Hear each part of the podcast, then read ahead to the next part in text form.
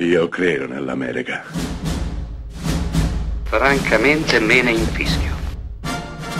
Io sono tuo padre. Anna Nishimasa.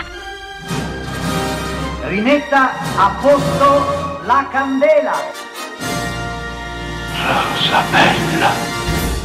Lo scienziato Peyton Westlake, Jeremy Irons, sta lavorando ad una sorta di epidermide sintetica, che però ha un problema. Alla luce del sole non riesce a superare la durata di 90 minuti, dopodiché si scioglie, si squaglia.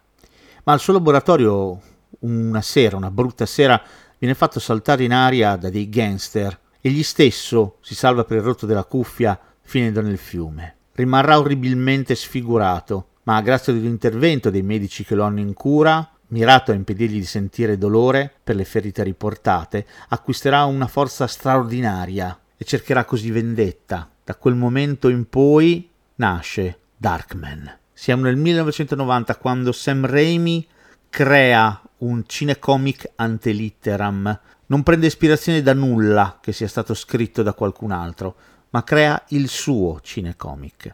E forse per questo il suo è un cinecomic perfetto. Le tematiche in campo sono tantissime e tutte concentrate prima di tutto proprio su Darkman, su Peyton Westlake, lo scienziato che non riesce più a riconoscersi perché è orribilmente sfigurato e quindi condannato a costruirsi una pelle sintetica che replica la sua faccia di un tempo che però ha la durata di soli 90 minuti prima di rivelare le sue orribili ferite. Ecco che quindi Darkman deve restare nell'oscurità, deve restare nascosto nel buio. Per lui non c'è più nulla, non c'è più amore, non c'è più la speranza di una vita normale, esiste solo quindi la vendetta, vendetta che perseguirà fino in fondo e a tutti i costi. Darkman è tutto questo, è una girandola di idee, di sequenze mozzafiato per raccontare un uomo trasformatosi in mostro. Un mostro che fa di tutto per tornare uomo, ma arrendendosi, prende sulle spalle il suo ruolo e decide di combattere a sua volta mostri.